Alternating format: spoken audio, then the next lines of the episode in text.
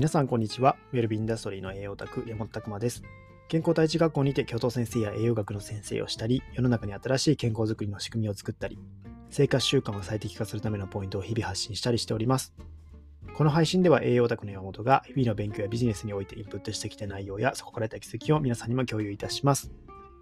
というわけでですね、本日のテーマは、面白いを口癖にしてみませんかというテーマでお話ししたいと思います。今日はですね、5月1日っていうところで、まあ、5月に入ったわけですね。もう2023年も4ヶ月が過ぎ、えーもうね、かなり進んできたという感じですけども、まあ、5月ね、もうすぐまあゴールデンウィークの方はもう9連休って形で、えー入っておられると思うんですが、まああのだんだん暖かくなってきましたね。えーすごく外でね、えー飲んだりとかね、そういったところもイベントとかも解禁されているので、今年は外に出ら出て、えー出られる方も多いんじゃないかなと 思うんですけども、まああの僕たちもね、えー合宿とかも今年企画してますし、徐々にね、そういった外で、えーみんなでやっぱりリアルで交流するっていう時間を増やすっていうところもやっておりまして、いろいろですね、えーそういった全国に医療用コンサルタントの方がいらっしゃるので、そういった交流会みたいなものも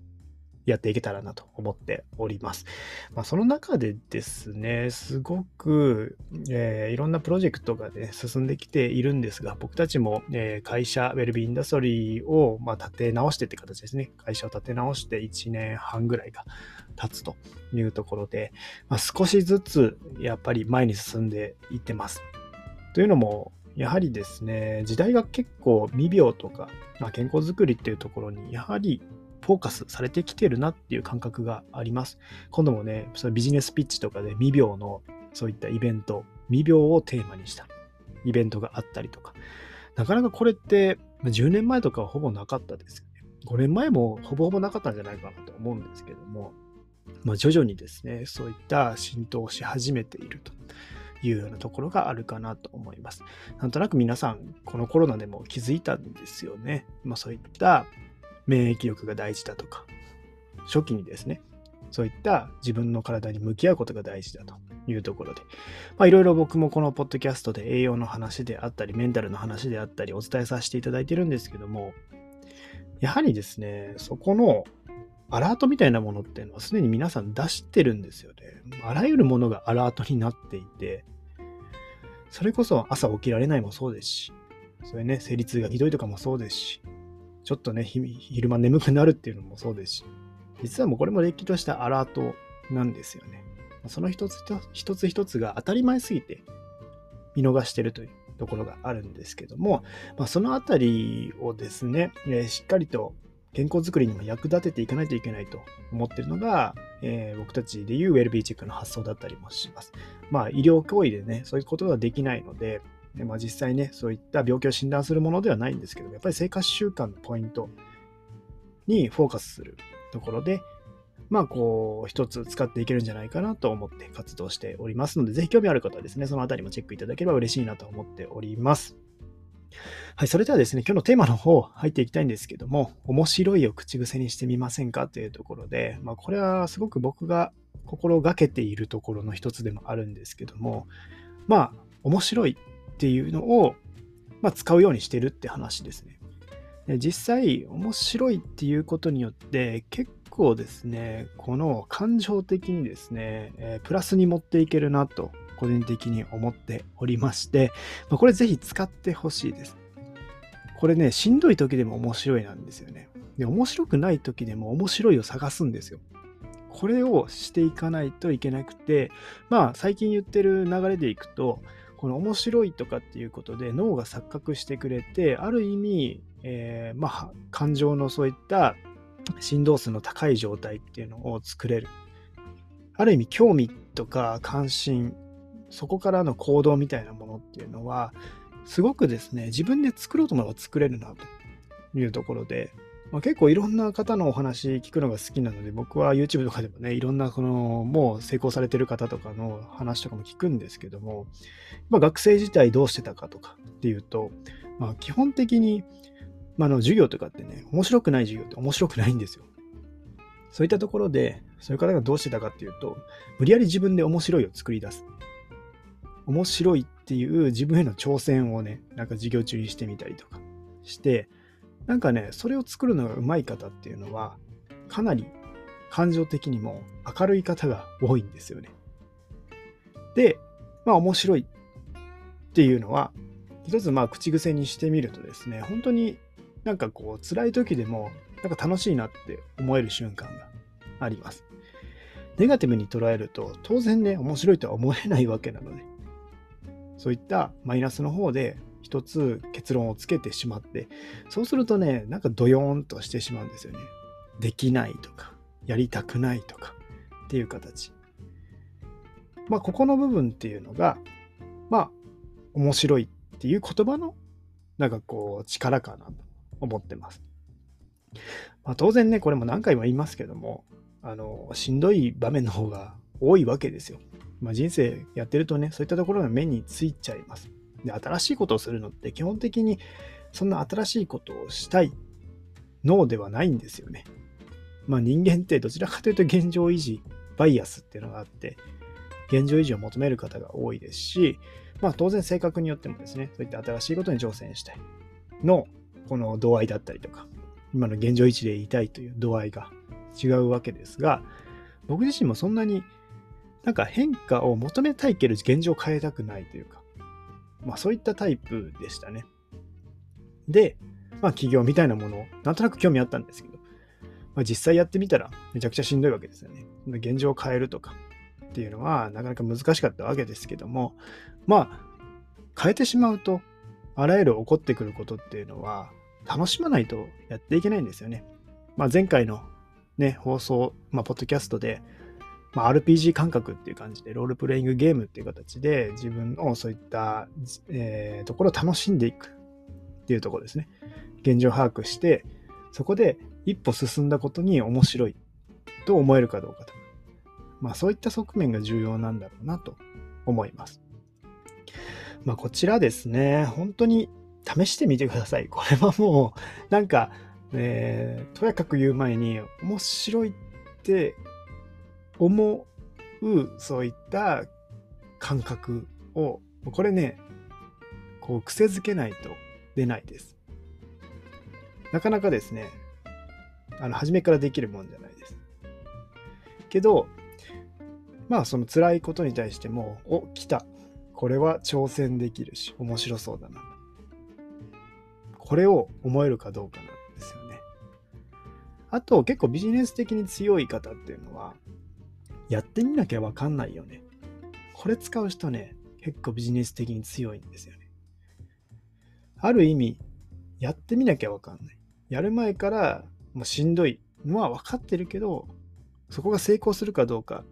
合ってるか分かんないけど、やってみないとそれって分かんないよね、という口癖の方。これもビジネス強いですね。で、それは面白いっていう形で、いろんな方の話から、そこに興味を持てる人も強いなと思います。非常にですね、それはもう楽しみなんですよ。自分の中の考え方の癖なので、ぜひこれは無料でできることですので、ぜひ、なんか取り入れていただくと、なんかね、いろんな、まあじゃあ企業塾とか行って、ま、いろんなこと学びますよね。そういった具体的な手法も大事なんですけども、そもそものこのベースを整えておかないと、起業ってしんどいと思います。意外とそういうとこを教えてくれるね、ビジネスのそういった学ぶ場所の方が僕はなんかいいなと思うんですけども、まあ、これがあってこそのやり方なんですよね。で当然ビジネスでこういうふうにやっていけば、まあ、確かにそれは最短のルートなのかもしれない。ですが、そもそもここのベースの自分のそういった口癖でもあり、そういった打たれ弱さでもあったりとかね、様々な自分の特性ってあると思うんですけども、そこをしっかりと切り替える準備をしておかないと、いつまで経っても自分を攻撃してしまったりとか、攻撃されてしまったりとかっていうのが起こるので、ぜひそこを守る術っていうのを持っていただけるといいんじゃないかなと思います。ある意味、ね、まあ HSP とかね、僕もなんかこう HSP の気質あるなって最近思って、まあ結構ね、そういった説問とか、なんか特性とか見てみると、なんかめちゃくちゃ当てはまるので、あ自分はそうなんだっていうような感じでなんとなく思ってるんですけども、別になんかそれって、なんか、このね、いわゆる面白いなとも思うんですよね。ここで言うと。そういう形でマイナスに見られる側面はあると思うんですけども、ある意味なんかすっごく楽になったっていうような感覚があって、まあ、その中でとても周りのそういった耳に聴覚に敏感とか、まさにそうだなとか、涙もろいとかっていうところもあるし、なんかそういった形でね、HSP とかも調べていくと、前向きな、えー、HSP もあるし、そういった内向的な HSP もあるしみたいなところであったりとか、もうこれってもう個性でしかないよなっていうような感じ。それをね、どう言われても別に今はそういうふうに思ってるんだから、むしろそれが面白いし、むしろ得意な分野が生まれてるってことなので、そこに対してアプローチしていけるなっていう感覚なんですよね。だからこれも全部今まで言ってきた通り、全てのことは自分で決めてるよっていうお話なので、それをマイナスにも捉えられるし、プラスにも捉えられるっていう形で、まあ、マイナスに取ればマイナスかもしれないですけど、まあそういったところをプラスに面白いなって感じることもできる。それがまあ人間ですよね。でも人間の脳の感覚って非常に面白くて、例えば、えー、僕が今から言うところでいくとですね、まあ、隣の客はとか言うと、よく書き食う客だとか、すぐなんか皆さんの頭の中でパッと処理されてるんですよね。隣の客はしか言ってないのにもかかわらず、続きが皆さんの中で生まれるっていうところ。これはね、この前も脳は解決策を探し続けてるっていうところで、まあこの脳って検索処理的にはもう出てきた単語、単語とか聞いた単語によってもう検索ワードを引っ掛けるようにですね、もう常に検索かけてしまうっていうのがあって、ここのところっていうのは、やっぱりですね、一瞬で処理してるんですよ。まさにこれね、あの、難しく言うと量子力学的観点。まあこういった量子っていうのは波の性質と粒の性質があるよみたいな話になってくるんですよね。まあここのところから自分でそれを処理するときにあ、らゆるこの可能性っていうのをバーっとね、多分ね、ネットワーク上にこう計算してて、そこから一つに選んだときに、そこが全部つながる感覚なんですよね。多分おそらく、まあこれは分かってないから、まあ、あの明確には分からないし、僕の仮説ですけども、脳の中っていうのは結構量子的状態になっていて、まあそのあらゆる選択肢が一瞬で広がる。